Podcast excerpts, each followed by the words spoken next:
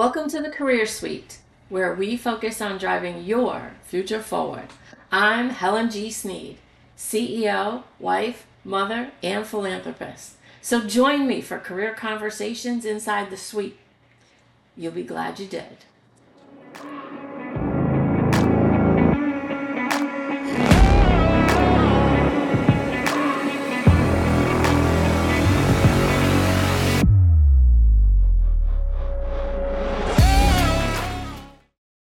Ready to drive your future forward? Then you're in the right place. Let's step inside the career suite where career conversations begin with you.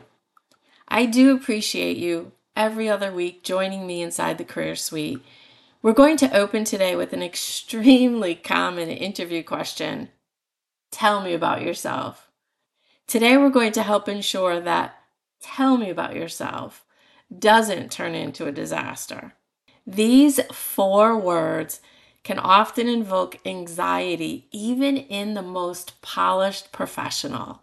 If you're wondering why, it's because you're really trying to guess what does the interviewer want to hear you say. The reality is, every interviewer is asking for a different reason. Some don't have any HR training whatsoever, and they ask the question because it's easy.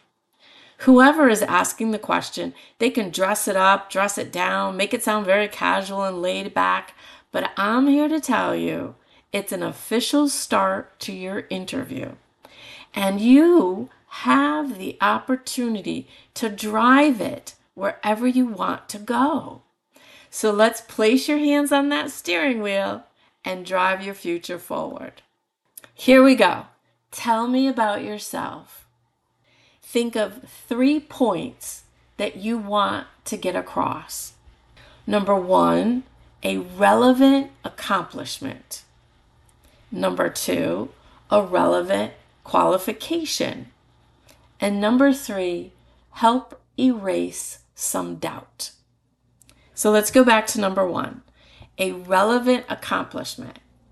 If you've listened to any of my previous podcasts, then you know that means you need to do a little research in order to know which one of your accomplishments, or two, would be relevant for the specific job that you're interviewing for, which also means tell me about yourself is not a memorized response.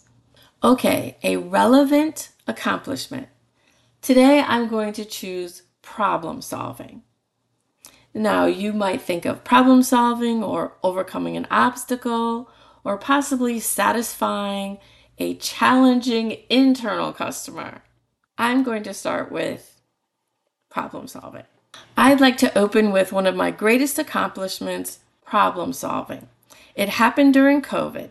We needed to notify 24 people they were going to lose their jobs. I read a news story about a company looking to hire 100 people within the next 90 days. I reached out to their HR contact, discussed having them come talk to our people who we were thinking of going through the layoff process. Relevant accomplishment, problem solving. Number two, a relevant qualification. Here, I want you to get technical Think of an example that you saved money, that with your technical skills, your digital skills, uh, even your knowledge around AI, perhaps it saved the employer money, time, or resources. If you've ever been involved in moving a process from paper to digital, that's a winning qualification and relevant.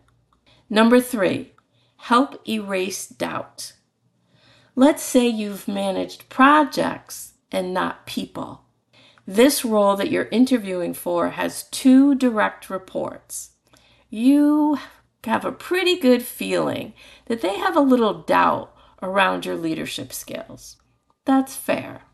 Think about what you want from a leader and begin to discuss the importance of respect, asking open ended questions to learn more about a person's thought process, and how leading by example can really inspire other people.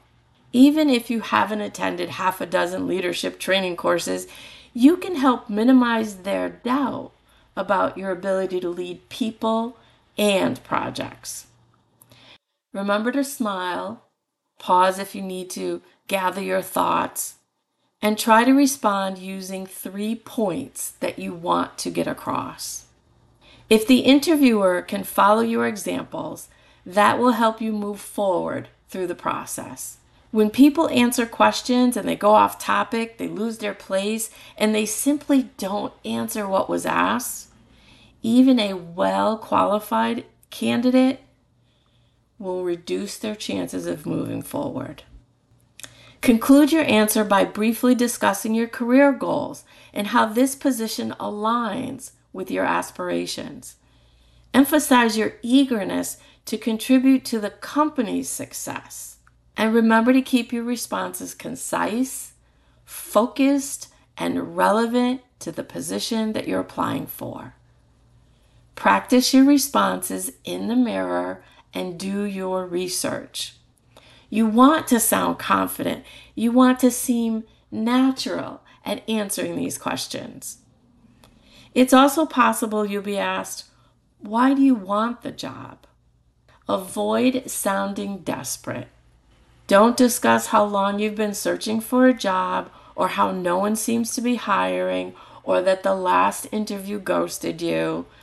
And don't talk about starting as early as tomorrow. Leave all that at home. You want a written offer letter and 24 hours to think about it. Showcase your genuine interest and what motivated you to apply and how the job aligns with your career goals. Emphasize how you can add value and contribute to the company's success, which means you need to know what the company needs in order to be successful. Address a specific challenge, solve a problem, a problem they outlined in the job posting. And remember to communicate your responses with enthusiasm and confidence. And tailor your answers to showcase your unique strengths and motivations to help prove why you're the ideal candidate for the job. Make sure you have at least three questions ready to ask the interviewer or panel of interviewers. We'll save the details for episode number eight. I'll provide a list. We'll talk through some questions and we'll have fun doing it. For today, that wraps up this episode. Tell me about yourself. I'm always available via email at ceo at thecareersuite.com if you want to discuss mock interviews one on one. I'm Helen G. Sneed. Join me again in the Career Suite where I promise to save you a seat. You'll be glad you did.